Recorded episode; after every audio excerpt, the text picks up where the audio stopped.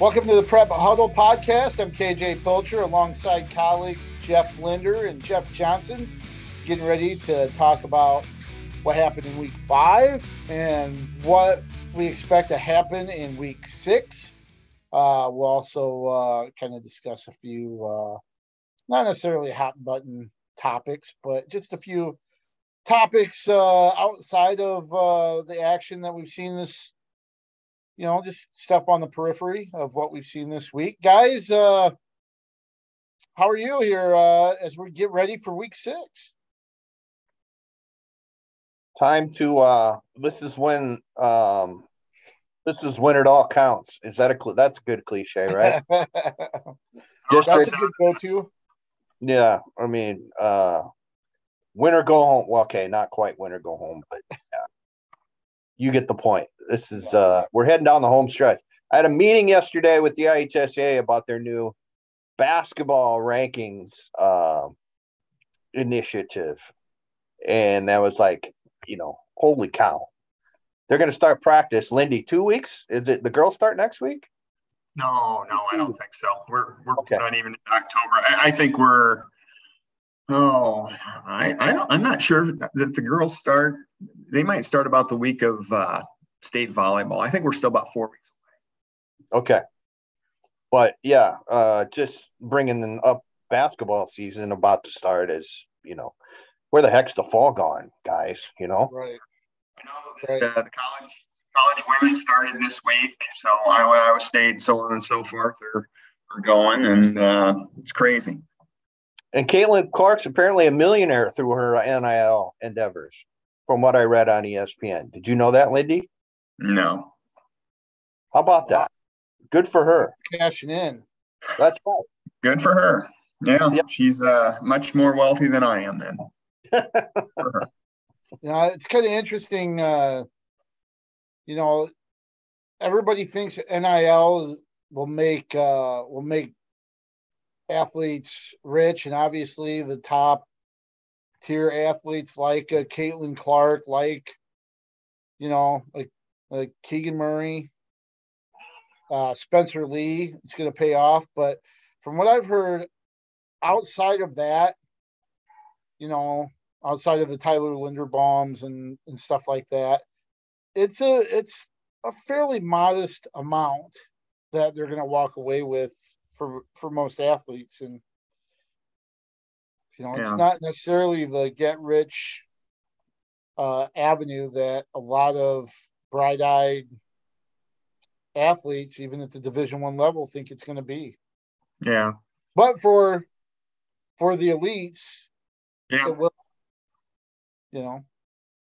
Yeah. So, um, speaking of basketball, we're we're starting to get starting to transition in weather from the summer to fall you know, obviously it'll get uh, we're not that far away from it being cold and snowy, but um, we at least got cool autumn uh, uh, weather.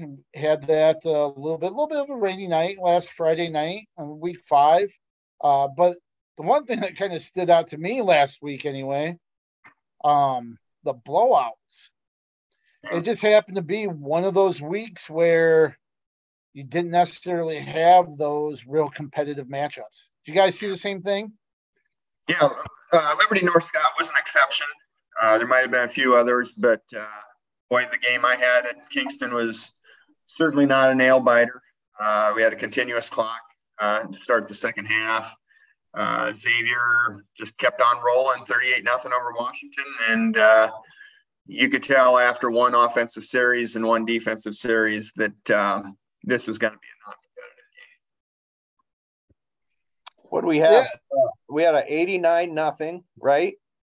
And yeah. wasn't there another school that uh, another game? It was like 86 to nothing, if I remember correctly. There, there was a 94 nothing uh, between Clark and Shenandoah, and of course, we'll kind of mention it later. But Shenandoah has shut down their their season due to injuries and numbers. So uh, but we had a 94 nothing, 89, I think an 86 0 game. Um, what is Shenandoah? Two A school, a three A school? I think they're a two A. That's 2A crazy. Uh, I think they're at least two eight, but whatever they are, they're too big to not have enough numbers to play to finish the season.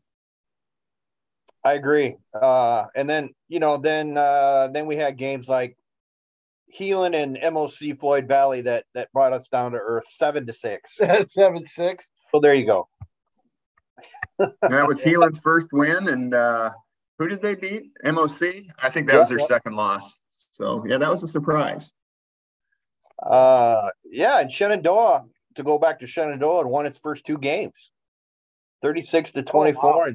And twenty to seven, and uh, then the last three got outscored. Uh, I'm trying to do a little math here. It's always dangerous. 150, 161, 167 to zero in their final three games. Thanks. So yeah, apparently uh, it was injuries, Lindy, that that shut the Mustangs down. I don't know. KJ mentioned it. Um, I, I, I, hadn't heard anything about it.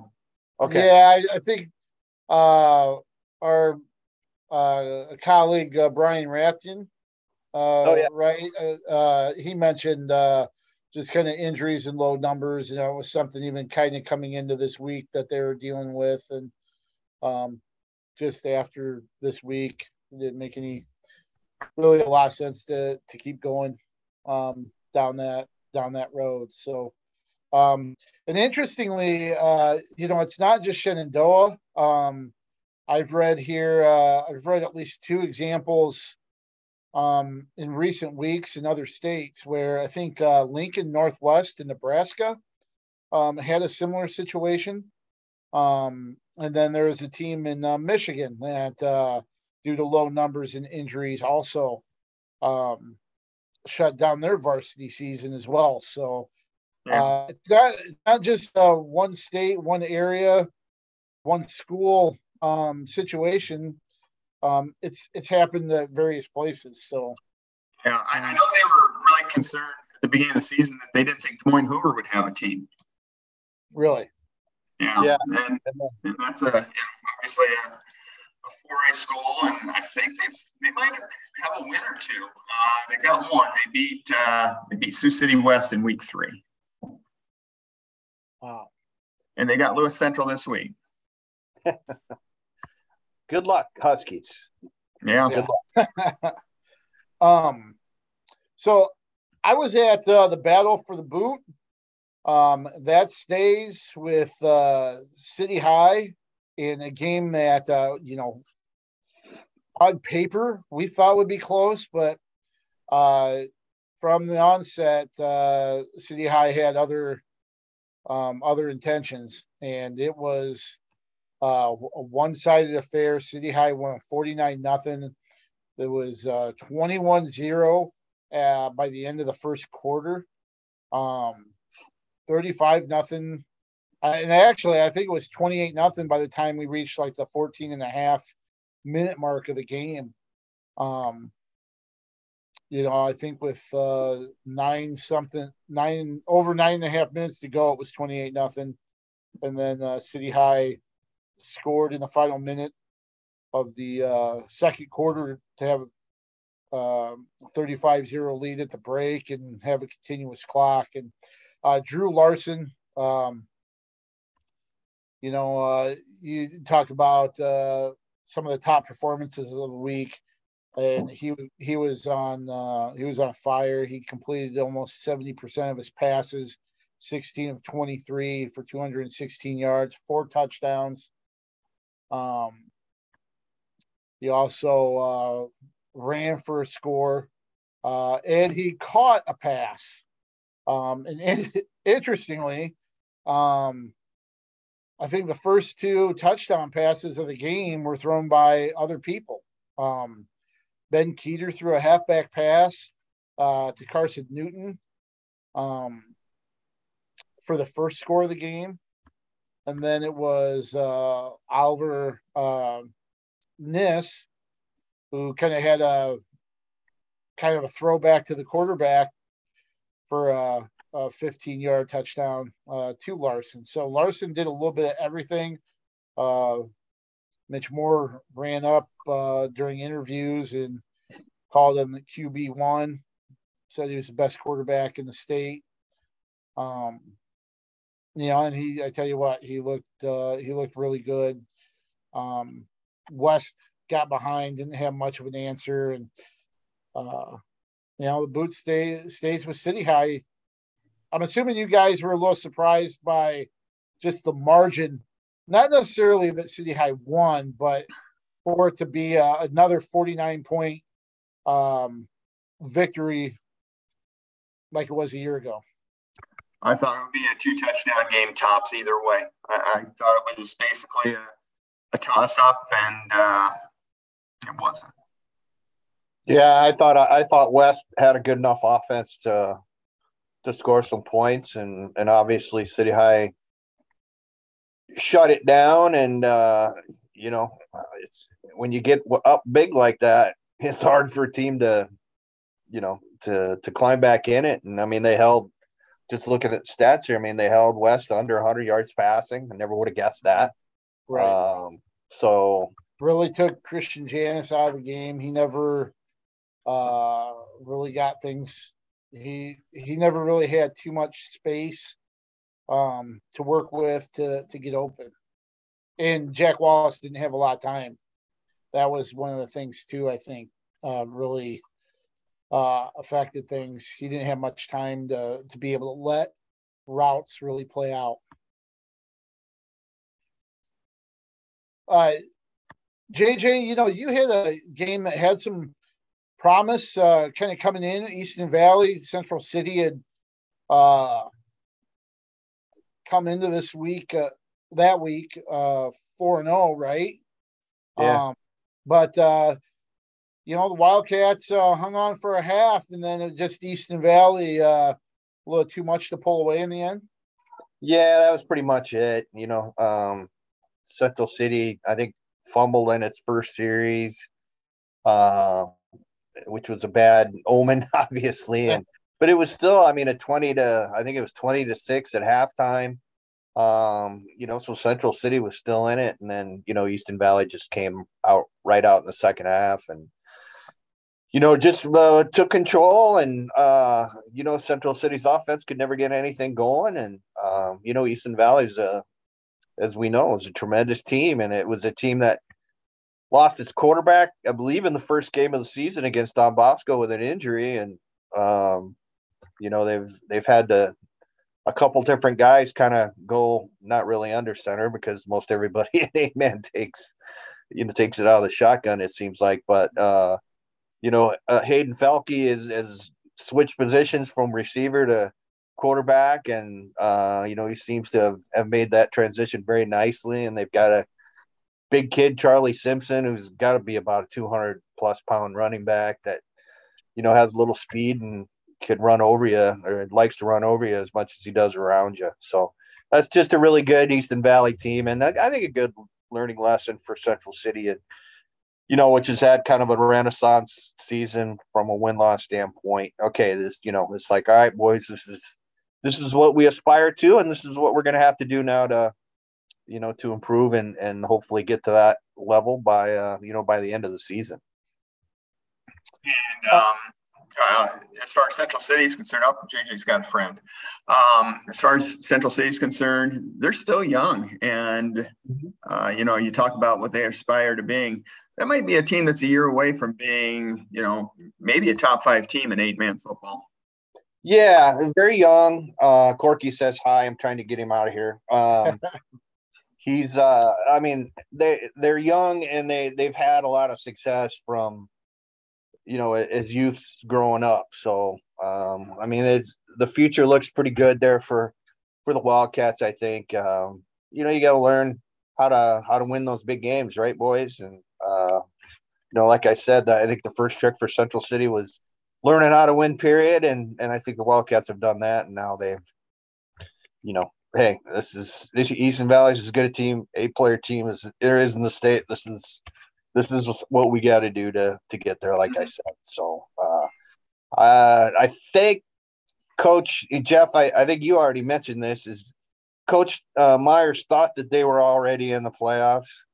Um, um, if they're not, they're already really close. Um, yeah, that's of what he said.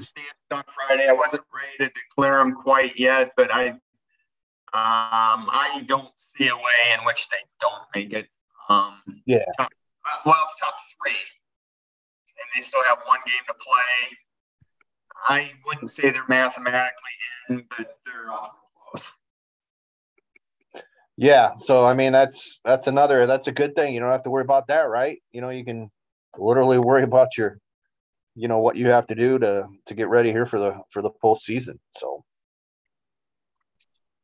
uh, looking at some of the other uh, results um, from last week, uh, one one of those uh, blowouts, uh, Dyersville Beckman with a nice uh, uh, rebound victory. Um, beat Postville 89 nothing. Uh, it was uh, game talked to uh, uh, Coach Mark Atwater. He said it was just one of those things. It was just you know not much you could really do. Um, I think it was uh, just two teams at the opposite end of the spectrum, and um, wasn't uh, wasn't meant to to put up 89 points. It just uh, was one of those things that was hard to to avoid.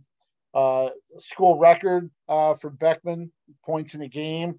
Uh, 89 points beats uh, the record of 84 that was set against Northeast Goose Lake in 2013 when they beat uh, Northeast 84 20. And the real interesting thing about Beckman's win, um, they did it uh, preparing most of the week without their head coach, Mark Atwater, not with the team through Wednesday of the week uh, because his wife, uh, Mackenzie, was giving birth to their uh, to their daughter. Um, they welcomed Lola Ann Atwater Wednesday evening, seven pounds twelve ounces, twenty inches long, and uh, the interesting thing is, uh, Mackenzie Atwater said Thursday, Mark, go be with your team, go coach Friday. So, uh, big week for the Atwaters there, and uh, we certainly wish them well. And you know, uh, congrats to uh, the family, Mackenzie. Welcome Lola, and uh, glad uh, mother and and uh, daughter are are doing well, um, health wise. So congratulations, Atwaters, and um, big week for for them and and Beckman. Um, two other uh, two other results that really kind of stick out to me, guys. Um, and it's about teams really kind of bouncing back, I guess you could say. Um, we talked about this earlier in the year. Sigourney Keota surprised us being 0 2 at one point. Now all of a sudden, uh, the Cobras are, are 3 and 2. Um, and they got a big win 15 13 over Pella Christian, who was for uh, a blink of an eye our top ranked team in Class One A. Long, Yeah, long. and that, uh, go ahead, JJ. No, I was just going to say, long live the single wing, right? Yeah, right. Uh, kind of kind of interesting uh, talking to Coach Jared Jensen. Um, you know, this was a team that lost a lot of talent from last year, a lot of a lot of attrition to graduation, and um, it was just going to take them a while to to kind of get used to things, and and these guys had just there are a lot of upperclassmen, but they just haven't had those game reps, those that experience, and and now you're starting to see them kind of get that uh, in-game experience, and it's uh, they're making progress. Um, the the one thing too, um, but uh, Cole Clarahan, um, he had two touchdowns. Um, I believe uh, was it Caden Clarahan had uh, a 32 yard field goal right before half um, that ended up, you know, really kind of being the difference too. Um, I believe there are 217 Clarahans on the roster. Um, no, I'm kidding, but uh, obviously, but uh, just kind of interesting that uh, there is a, a huge uh, family uh, uh, connection there um, in the program, and um, they certainly uh, made an impact on on Friday there. Uh, is this a team that obviously they're going to be uh, front runners in that district now with an early win over Pella Christian? I think uh, the only other team that's two and zero oh in in district play is Decatur Central. Um, you know, we seeing uh, Sigourney Keota being a team in one A that might make some noise. Yeah, I think so. Um, I, I, I, don't know if, if that's if they're definitely better than Pella Christian, but uh, I think I think it's a team that can probably win a couple games and at least get to the get to the quarters. And you know, if, if the draw breaks well and and all that, uh, maybe get to the to the semis. Uh, they pro- my guess is they probably have to run into Van Meter at some point, but uh, um, you know, we'll see where it goes. It's all about matchups, right? Right. I give, uh, you know, how long's Coach Jensen been down there now? At, at least what, five, six, seven years, probably something, something like that. Yeah, it's got to be.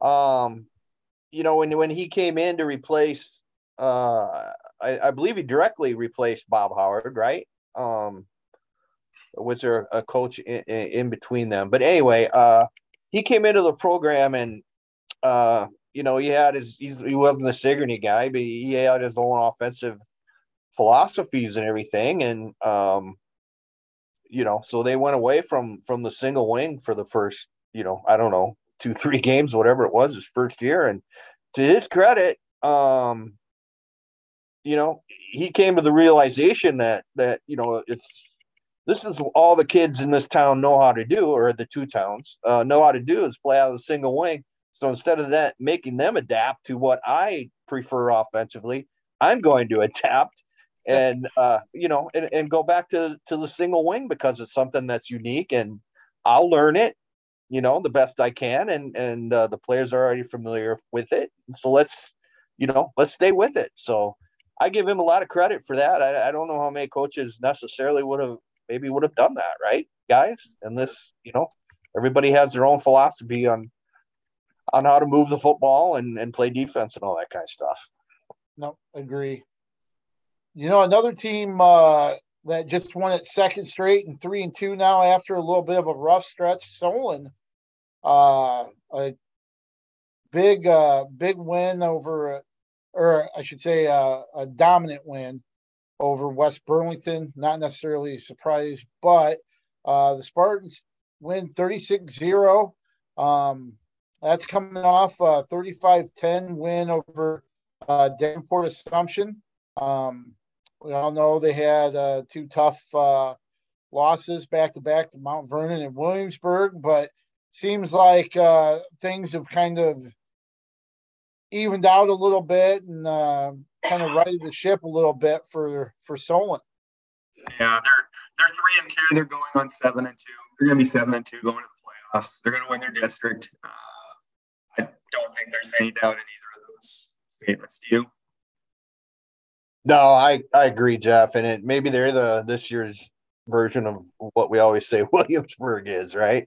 Play sure. that yeah. that tough non-district uh you know schedule and then once you know maybe the the district schedule is isn't nearly as tough as what you faced uh pre-district. So I mean that very well they very well could be uh, you know, that version of of what Williamsburg is a lot of times just because of the of the schedule. Yeah, and they have Washington, Iowa at home. You know, that's been a rivalry in the past. You know, they've had some uh, uh, good battles uh, this year. Don't don't think it's on that scale, and that's at homecoming at uh, at Spartan Stadium. So, uh, Solon looking for for three in a row this week after coming off that win. Any other uh, any other results that uh, kind of stand out to you um, from last week, whether it's in the area or uh, statewide? I'm surprised by the uh, the margin that West Delaware won by. I think that that's another team. I mean, they're sitting there two and three now. Uh, you know, it's a team you got to look out for. Though they, it's a team that could get hot, and uh, I know they got a lot of new faces, they're still West Delaware, and uh, they're still a threat in that district.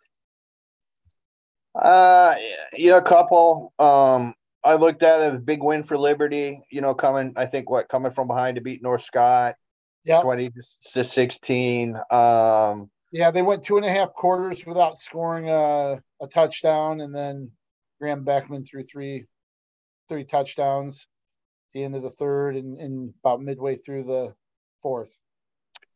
Uh, you know, Dubuque Wahlert got shellacked by Xavier a couple weeks ago, three weeks ago, whatever that was, and um, you know, once the once the Golden Eagles have gotten to their class, which is two A, I mean, they've they've really started to roll again. They beat uh, a pretty good North Fayette Valley team, forty eight to fourteen. That was another game that that kind of hit my that hit me a little bit. And then uh, out in Central Iowa, uh, Carlisle, you know, beating Bondurant Farrar 36-20. I think Bondurant Farrar was un- undefeated going into that, and uh, you know, so uh, just that was just a couple that maybe kind of hit me a little bit last week.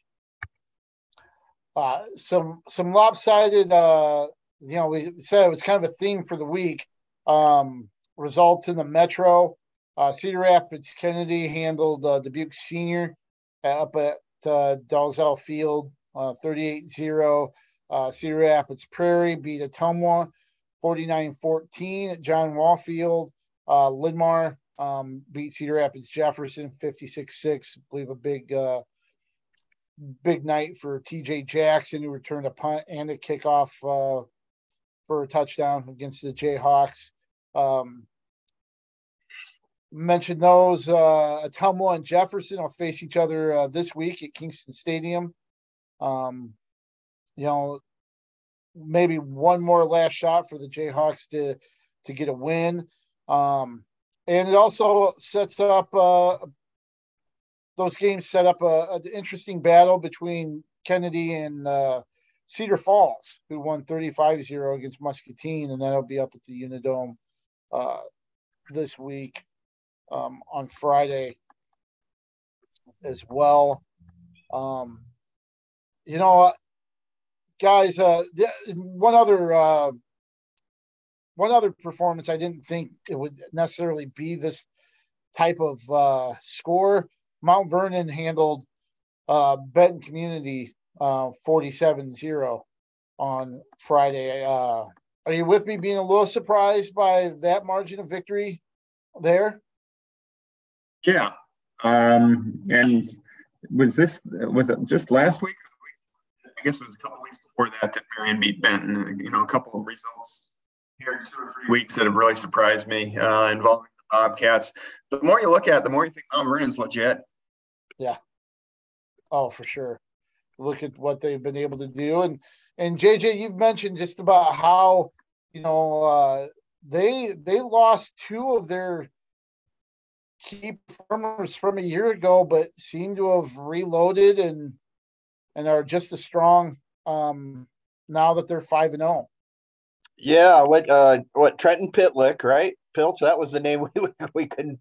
Sorry, Trent, we, we couldn't remember your name the other day when we were talking amongst ourselves, but that him and uh, Owen Brazzi were two wonderful players last season for Mount Vernon. They were very uh, you know, predominant in, in everything that Mount Vernon did. And, uh, you know, they graduated. So, uh, shame on us for, you know, overlooking the Mustangs and, you know, Joey Romberg, who split, I think, kind of split QB duties last season uh, for Mount Vernon as a sophomore, has really, really come into his own. I think he had, uh, I think four touchdown passes, if I saw right, last Friday yeah. night against Benton. Um, threw for I think over 300 yards. So, I mean, that's uh, you know, that that Peterson guy down there, he knows how to coach a little bit. I think so. you know, it's uh, him and him and uh, him and his dad both have really good uh, have really good football teams this season, right, guys? Yeah, both undefeated right now. Uh, you mentioned uh, Joey Robert he threw for 329 yards, um, and you mentioned uh, what was it, Owen Brazzi from uh, last year. There's Evan Brazzi uh, was a recipient of uh, six of those completions for 153 yards, 25.5 yard average, and three touchdowns. Um, in that uh, that win over Benton Community. So, um, yeah, Mount Vernon, uh, and they of course they have a big game this week against uh, Davenport Assumption, um, as well. But hey, let's let's switch gears just a little bit. Um, you know, we talked about the the blowouts. Uh, if you look at the Gazette.com, uh, our weekly four downs uh, Q and A um, piece is up, and you can see some of the the long answers here. But um, you know, we talked about blowouts and four downs. Is that something that is a sign of the gap widening widening between the haves and the have-nots in high school football? I think to an extent, yes. Um, you know, like I wrote in the four downs, I think a lot of it's just the fact that offenses have gotten so much more wide open and explosive and imaginative that it's easy to, for teams to score a lot of points. Um, you know, back in our day, and you know, I, I probably speak for all three of us that you know you hardly ever saw a game that ended up more than four or five touchdown difference. You know, twenty nothing was a blowout. Now a twenty point game is reasonably competitive. Um, you know, it, it's just that. Uh, um, I, I, I yeah, I, I, guess that's my funny saying. Yeah, it's it, it's widening, but uh, um, I think there's ways around it. Um, I think the 35 point rule could be amended a little bit so that uh, uh, even if there's a penalty, clock keeps running. Uh, even if they're on change of downs, clock keeps running, or may, maybe you do that once you get past 45 to 50 or something like that, that uh, it just doesn't stop at all except for That's interesting, Jeff. You know, I I said I guess in a four downs I didn't think it was any different than usual, but I I think you do bring up a good point with the with the offenses being more prolific these days than than what they have been in the past, and uh, it's interesting. I you know I mean these kids only get what eight nine chances um, to play in a season. Uh, and I understand, you know, when 86 nothing doesn't do anyone any good, 94 nothing doesn't do anyone any good. But uh, I don't I don't know. Uh, you know, I, I think these kids want to play too, right? You know, and they don't get as many opportunities to play as maybe basketball does with the 30 or 35 point rule or, uh, you know, there or whatever it is. So I don't know. Um, let's, I don't know. I, re- I really don't. How about that? I'm, I'm being Mr. Mr. Wishy Washy. I'm sorry. So, yeah, that's all right. Um, you know, uh, one of the things too that the season kind of marks is the 70th anniversary of the first football games uh, being held at um, Kingston. Um, JJ, you're currently um, working on something that'll be up at the Gazette.com and IoPrepSports.com. Uh, you got to talk to uh, Bob Ask, who was a longtime uh, Jefferson coach, and at the time was a young assistant for McKinley um, during those first scrimmages held at Kingston Stadium in 1952. Um, we'll have a story and some stuff kind of surrounding that. But uh, what what was that experience like talking to probably uh, somebody that's forgotten more about uh, football in the metro area than anybody else probably will ever know? Uh, one thing is for for Nettie, for anyone, his mind is great. Um, it's unbelievable. He's he's the kind of guy, and, and you know how it is, boys. I mean, it's just some guys you just kind of let talk, right? Um, you don't necessarily ask a bunch of questions because they, you know, uh, they're going to talk and they're going to give you anything, everything that you need. And you know, Mister Ass, such a nice gentleman, and his knowledge is encyclopedic uh, when it comes to uh, all things Jefferson on the west side. And I mean, he gave me some, some, uh, I don't know if you can, you can see it here, rosters of the four teams that played back in 1952 in the, in the opening doubleheader, which is really interesting as heck to me. Um, you know, he, he kept a journal or he has kept the journal, he says, for, for over 80 years of his life, writes in it every day. And he showed me his journal and, and the entry uh, back on September 12th, 1952, and how excited he was and everybody was to open that stadium out there. And mm-hmm. I don't know what you guys think. Uh, KJ, you got the pleasure of playing in it. Um, certainly, which, uh, which, you know, has to be uh, something you'll never forget. But I mean, just like me, I mean, you went out there and watched so many games, right? Um, over the years before we even got the jobs we did. And uh, I think the old gray lady is still is is held up pretty well over these 70 years. I don't know what you guys think, but I guess that's my opinion. I think the facelift that, that it had, uh, the first one, you know, 25, 20, 25 years ago when they when they first put the turf in, and then just a few years ago when they made it an eight lane track and and took out the the seating on the north horseshoe and made that into a nice grassy area. Um, has have really revitalized that stadium. Um, you know, I, I, would say before they did that, it was almost kind of dumpy. Uh, you know, it, kind of aged, but uh, you know, now it's been refurbished a little bit. Uh, I think it's a really nice stadium. No, I I tell you what, I don't I don't know if there's been anything quite like playing at Kingston. You know, it you know, you see some some grander stadiums now. Um, but at the time, you know, uh, my senior season was 1992, the fall of 1992. Um, at the time, you just didn't have stadiums like that you know. So it was, uh, it, it was neat to play at. You know, you had Dalzell, but still, you know, at the time that was like a big sandbox, um, the field, and you know, this was something we only took buses across town to to get off at. You felt big time, right? You felt you felt cool. You're loading in the bus at Washington Washington's parking lot, going across town, getting let off uh, on the backside of of Kingston and then going into the tunnel, coming out of the tunnel, um, you know, for warm ups and then running across, you know, uh, to the sideline. It, it, just had a really neat um, atmosphere and energy.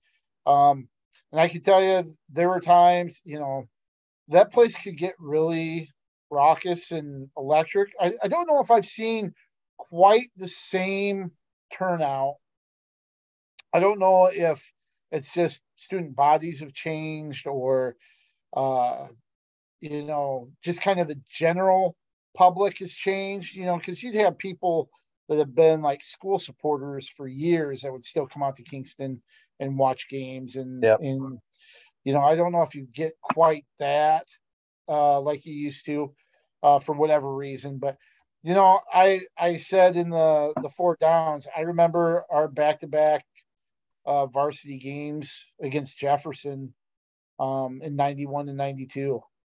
Those two, those two games, uh, I'll always remember. Um, it was fun. It was heated. It was rough. It was brutal, and that was just in line getting popcorn and pop. um, you know, but but seriously, uh, I I read uh, I read an account of the 1991 game that Wash won 21 to six. Uh, you know, we had, we had read in a paper leading up to it that uh, you know it was the best in the West, and you know the collision philosophy and um, the old market out at uh, Westdale Mall. We went out and got a shirt that said "Beast of the East," so that was a counter thing. We ended up uh, winning. I think there was like an account said there was like five thousand uh, 5,000 people ish there. And, and I believe it. And the year after, 92, when uh, I think it was like 7 nothing at half, and they dumped us 27 0. That was one of Jefferson's best teams since, you know, the 70s. Um, that was one of the most brutal, physical, back alley fight kind of games that the crowd was into it the whole time and you walked away even though we got our butts kicked thinking that was fun that was something i'll never forget and that's part of Kingston's lore. And I know there are players from Kennedy, there are players from Jefferson, there are players from Regis. Uh, Jeff Linder, you got uh, some accounts from Dwayne Schulte, yeah. was a part of uh, LaSalle's team that used to play there as well. You know, yeah. Uh, Talked to Tom Kapadich as well. You know, every, every each people from all those programs have stories like that. Um, mm-hmm. That really makes Kingston uh, special. You know, to people that were in the stands, to people that were on the field. Mm-hmm the one of the greatest things that they they ever did was put in turf and i know that yeah. sounds goofy to sound to say because just about everybody's got turf now you know but you know kingston was one of the one of the first fields in the area to to have that and that was something that was desperately needed because you guys yeah. i know you've seen uh i re- i remember our junior year where we had probably a couple weeks straight of rain and I don't think there's any grass from like the 40 to the 40. no. You know, yep. and if it's the, we had a, I think it rained when we played Linn-Mar there and there was no field. I mean, we were, we were playing in a mud patch, you know? Yeah. But, and, and it's cool because, uh, I'm pretty sure maybe they've changed it. Um, but you know, they had all three schools represented on the turf. Yeah. You know, we have Jefferson, Kennedy, and Wash uh, now that Xavier uh, plays on its own. But you know, and we're only talking high school. You know, uh, we don't need other people chiming in, letting us know that there are CFL and NFL games and stuff that we already know. Um, we're only focusing on the prep side of things. Cole used to play there, obviously, yeah. um, as well, but um, in semi-pro. But uh, high school wise, it's just it's uh, it's an institute. You know, it's an institution when it comes to venues. KJ, I know you all you remember when when it was at its fullest as far as Regis and LaSalle playing there and Cole. I mean, every week uh, you had a game Thursday night, you had a game Friday night, uh, you had a game Saturday night, just because there are so many teams using that field. And sometimes you'd have co play during the afternoon, and then like LaSalle or whoever play Saturday that Saturday night. Yeah. So yeah, I mean it's you know like and I know Jeff Jeff's not you know didn't grow up in Cedar Rapids, but I know how much that stadium means to uh, me. I didn't even play football, but just many times I've been there and can only imagine as a player what it meant you know, to play there. So, you know, and the and the cool thing is, you you mentioned the the different games. I mean, it it was pretty regular, uh, from what I remember. That we'd have our we'd have our walkthrough on Thursday. We'd have a team dinner, and then we'd go over to to Kingston and watch whoever was playing, whether it was Kennedy or Jeff or or sometimes even Regis. Yeah. Uh, at the time, uh, LaSalle was starting to play at their school maybe um by 93 but excuse me but yeah we'd go i still remember watching you know i grew up with a lot of the the regis uh players and i remember going to watch them play on thursday night against city high and mm-hmm. jokingly uh taking bets how many time how many touches before dwight would tim dwight would score uh because uh, he ran roughshod over regis on that Thursday, and uh, you know, just uh, yeah, you know, it was more than just playing on it. It was going to to watch other teams and yeah, kind of a unique. And I know Brady Street is that way in Davenport with the the school sharing it and and stuff, but it was just different, um, and, and it made it special that you know uh, it was not just our home, it was Jefferson and Kennedy played there and Regis played there and you know, uh it was it was the place to be. Bob Ass told me uh I didn't realize this that Prairie even played there one year. Yeah, Must, I, I, don't know if it was that. before John Wallfield was built or if there was I, I, I don't something done at the field there. Uh, it, it, was at the time LaSalle was playing there because uh, Kaddish brought either Kaddish or Schulte brought that up too. That there okay. that there year Prairie was there as well, and and that I think that was a really rainy year. And and Kaddish said there was no grass between the twenties and between the hash marks. He said that people were just ankle deep in mud the whole yeah. time. Yeah, yeah. You know, and you think of you think of some of the people that have gone through there too that have played. Um, you know, you you think back to, you know, like Doug Lane. You know, it's not just football. I mean, it's track and and everything. I know Linder, you you kind of provided some perspective about uh, you know the track and um, I remember watching uh, my niece play soccer um, on that field too. Um, it's, it's not just football, even though it's it's probably most notable for football. But think of some of the names of people that have come through there. Um, you know, Doug Lane and Larry Lawrence. NFL um, guys, yep. You know, uh, Dietrich Ward uh, played in the NFL. Uh, you know, right now Sean Beyer is on the Green Bay pack practice squad, and you know, part of you know, uh, Adrian Arrington, um, as well, who uh, you know played at Michigan, right? He was at Michigan, and then I know he was with the Saints um, for a little while. Um, Some guy named Warner. I can't Kurt remember his Warner, first name. Yeah, you know, in that street, uh, kind of leading into the that's right. That's parking right. lot, Warner Way. You know, that's that's a Hall of Famer right there. So the names and the the people, you know, Matt Petrozelka, who was at the University of Iowa, and then uh, I think uh, uh, Maya played just a little bit with the Buffalo Bills for a short period. You know, people like that from all the different schools. Um, it's not just one school; it's the different schools that have had prominent people on that field, and people have been able to see them and walk in the same tunnel and dress out in the same locker room and probably the same crappy wooden bench, um, you know, that they sat on too. I mean, it's just there's a lot of history there, and you know, I could go on and on, obviously, but um, really neat, uh, uh, really neat history. And 70 years is a long time and a lot of a lot of games. Yep. What locker rooms like, KJ? Uh, I've never been in either of them. I don't know, JJ, you may or may not have been. Uh, what's it like in there? Uh, imagine an old prison. Uh, no, I mean, and that, that's what it is.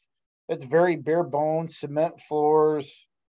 Um, you know, I just remember gray, gray, and kind of run down. It sounds like they've made some renovations to the locker rooms uh, and stuff, but you know, I think it's still pretty, you know, kind of blah and basic in that, um, you know, it's it kind of adds to the charm a little bit. You know what I mean? Mm-hmm. You know, um, but yeah, kind of dull lockers. You know, big giant shot. You know, just wide open showers and stuff like that. And, you know, it was pretty dingy, dark, mm-hmm. dark and dingy, I guess, you know, at least it used to be. You know, they have a little bit more fun in there. Few hokey pokies, I think, after Kennedy wins or, or whatever, but, you know, yeah. Well, anyway, okay, so let's move on to week six here and talk about some of the games here quick um, that we have. We've kind of touched on some of them that are that are coming up. Um, Kennedy heads to Cedar Falls for probably one of the better matchups there. Uh, Washington uh, looking to get back on track at Clear Creek Amana. Uh, Linn-Mar's got a tough one welcoming Southeast Polk um, from Central Iowa for district game out at the uh, Lions Stadium there. West Branch at Durant. Um, I think that's uh, that might be one of the top games uh, right along with Kennedy Cedar Falls. Do you think, guys? Yeah, uh, absolutely, and uh, uh, eager to hear how uh, how West Branch fares against uh, Nolan DeLong, who's already put up 1,400 yards this season. Yeah, he's had a heck of a year, hasn't he, Jeff? And and I, yeah. Uh, you know, uh, West Branch's offense has been pretty prolific. I think pretty much all season, and uh, what Andy Henson's had a real good uh, season as running back, and you know Ty Hughes has come in from Liberty and and provided a real good quarterback option for him. So.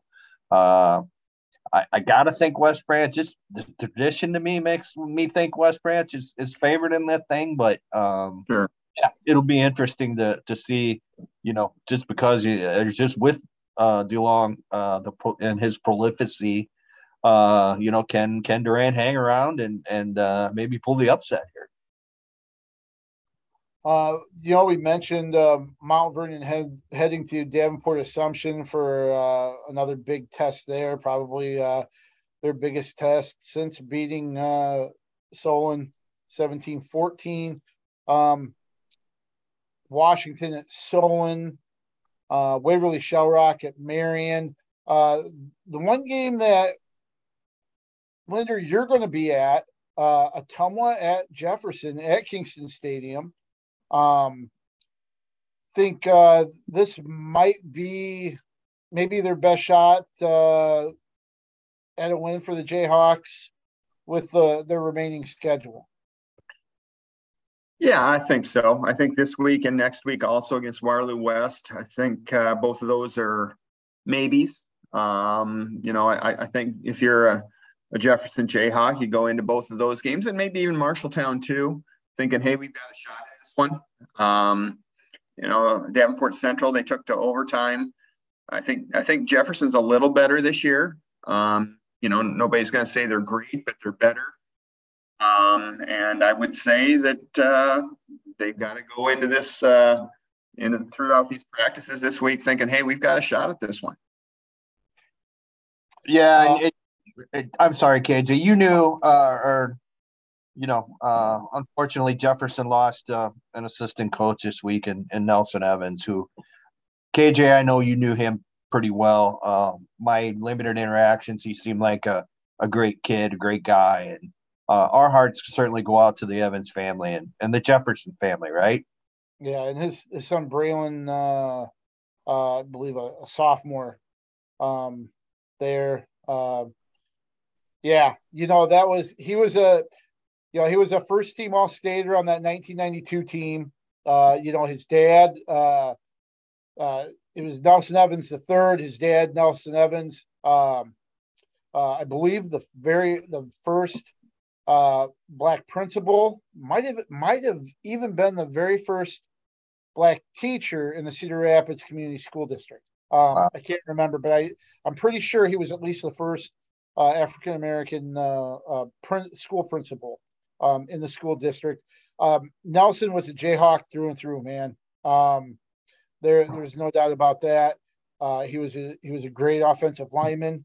Uh, kind of looking through our archives, remember uh, seeing a picture of him kneeling down on the, the sideline for an alumni game. And I think that was about 2010 when, uh, you know, there's a national group that was coming through putting on uh, alumni games and kind of setting those up. And Jefferson uh, was one of the teams that played.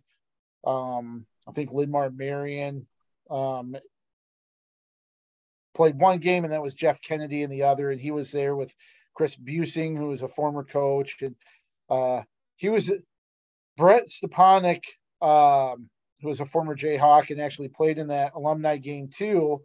Uh, I think recounted that uh, he was on like Nelson was in on like all four plays to start the game, the first four plays, and then he blew out his knee.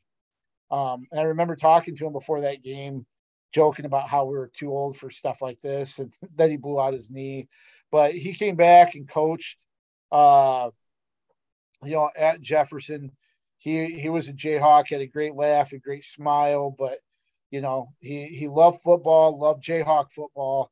Um big loss and yeah you know um it would be really awesome if they could uh they could come away with a win this week um you know um, as a tribute there. But yes, so uh, you know, our condolences uh, to the the Jayhawk football community and the Jefferson community as a whole. Um, you know, uh, you mentioned they play Waterloo West next week. Um, I'll have uh, Waterloo West at Prairie uh, this Friday. Um, JJ, you've got Washington Clear Creek Amana, is that correct? Yeah, yeah, yeah. Interesting. I mean, I, these are big games, right? District games, and and you know, for Washington, uh, last year, what they lost to Xavier and uh, Clear Creek Amana um, back to back to start district play. So, uh, and, and you know, it, it's a big game for both. I mean, uh, I think both have designs on on maybe um, you know, being that not, you know, assuming, you know, Xavier, which has been just great so far this season, assuming Xavier is, is your district champ there or something, but, uh, you know, it'll be interesting to see, uh, you know, uh, you know, if Washington can rebound from the tough three games it's had and the tough schedule and, you know, if Clear Creek, uh, can, can, uh, can win a big game there at home. Yeah. And I think, uh, Washington, uh, was in pretty good position last year and kind of lost that one uh, late at Kingston Stadium. So we'll see if they can uh, kind of right the ship against the Clippers. Get it? Get it? Right the ship, Clippers. Uh, uh, okay, I'll I'll keep my day job. Um, uh, you mentioned Xavier. They host Pella, which normally is a is a kind of a mark your calendar type game, except Pella's at one five. Um, coming off a loss to Newton, so the luster is kind of uh, off that. Uh, usually, pretty decent matchup um, this week. Uh, some other games that I just will mention quickly that uh, uh, around the state that I thought looked like good matchups. Uh, Le Mars Webster City. Um, those two teams are about four and one or so. Um, Grundy Center's five and zero oh against Nashua Plainfield, who's four and one. Uh, Red Oak and Greene County, both four and one teams, kind of on the back half of our uh, weekly uh, rankings. And then Dowling and uh, Johnston face off against each other. Um, anything else for the upcoming week that kind of looking forward to? Uh, we've kind of touched on we've touched on all the um, all the Metro games. You, you, you mentioned uh, West Branch, Durant, Mount Vernon, Assumption. Uh, might want to say something quick about Mid Prairie. Uh, host Williamsburg, uh, five and zero oh four and one. Uh, winner that goes uh, takes uh, complete control of that district. I think you know I think you got to say Williamsburg's a a fairly healthy favorite there, but you know Mid Prairie's kind of quietly put together a solid season as they usually do. Two strong wins after their only lost to Regina, right? Yeah. Uh, one game not quite in our area, but around us, uh, Aplington, Parkersburg, and Dike New Hartford boys. That's oh. that's what I'm I'm real curious about uh, up there at Thomas Field. Yeah, two uh, tradition rich uh, programs going head to head there. So now comes to my uh, spectator part of the the podcast, the Survivor Pool. I, I'm out obviously. we'll keep mentioning that until somebody joins me. Um, but uh, you guys still have picks. Jeff, Jeff, and Nathan T. Ford are still in it. Uh, go ahead, guys. Who did who are you going with uh, this week? Go ahead, JJ. I've got Iowa City Liberty over Mount Pleasant to take care of my uh, 4A obligation in this thing. Okay. Sounds pretty safe. Uh, Nathan went Central City over Springville. Tractor Bowl. Over, Tractor Bowl. Yeah, that's right. And uh, I'm going to go Xavier over Pella. Um, I, I, still had a 4A um, pick, and I think that's a pretty safe one. And I think we'll probably both, uh, all three of us will probably still be rolling in week seven. yeah. Well, bad luck, guys. Um, I, I hope you guys lose, so I'm not the only one still sitting out in the cold here. Um, but uh, rehash uh, where where you going at uh, and where people can follow you if in case they're living under a rock and don't already know. Uh, Linder, why don't you start? Where are you going to be? Yeah, I'll be at uh, I'll be at Kingston. Um, I'll be uh, taking in the Jayhawks uh, against Ottumwa and hoping uh, competitive ball game. And uh, it should be it should be neat to see this losing streak. Uh, hit me up on Twitter, folks, at JEJE66. I'll have Cedar Rapids, Washington against Clear Creek Amana in the beautiful and expanding town of Tiffin. Have you been to the north side of Tiffin lately? I over the summer I have. It, it it's amazing, right? How how much growth has been in that town and that community. Yeah, you drive through there, you think you're in Waukee or something. That's right. That's right. Soon to be MVC bound, right? Clear Creek Amana. Or I, I would say by the I, I would uh, lay down a week's salary that they're in the MVC by the end of the decade. All right. Book it, Daniel. I uh and I am going to be at uh, John Wall Field uh, for the Waterloo West Cedar Rapids Prairie matchup on Friday. You can follow me at KJ Pilcher. Uh, the first person to come up to me and give me a high five and say, I watch the prep huddle every week. Uh, you will get a free used t shirt out of my closet and half a package of Skittles. So just keep that in mind. Um, also, tune in. Uh, tune in uh, to uh, the gazette.com, iowaprepsports.com uh, for all of our coverage, our previews, our game stories, um, and even our live scoreboard, uh, how the ranked teams fared, all the information you need to know Friday. Uh, Nathan Ford is a big uh, kind of spearheads that uh, coverage for us and does a great job of compiling everything uh, so you can consume it uh, at will as early as Friday evening. So make sure you tune in uh, Friday night for our coverage this week, uh, week six of the prep football season. For Jeff Linder, for Jeff Johnson, for Nathan Ford, who's behind the scenes, but is the most important man from Grinnell I've ever met. Uh, thanks for watching the Prep Huddle. And like our friend that ran into the Bulls on the uh, video clip on Twitter didn't do, keep your head on straight.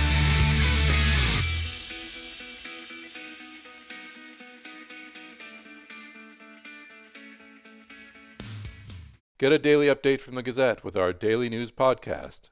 Add it to your podcast player or your Alexa friendly device to get a bite sized local news update each day.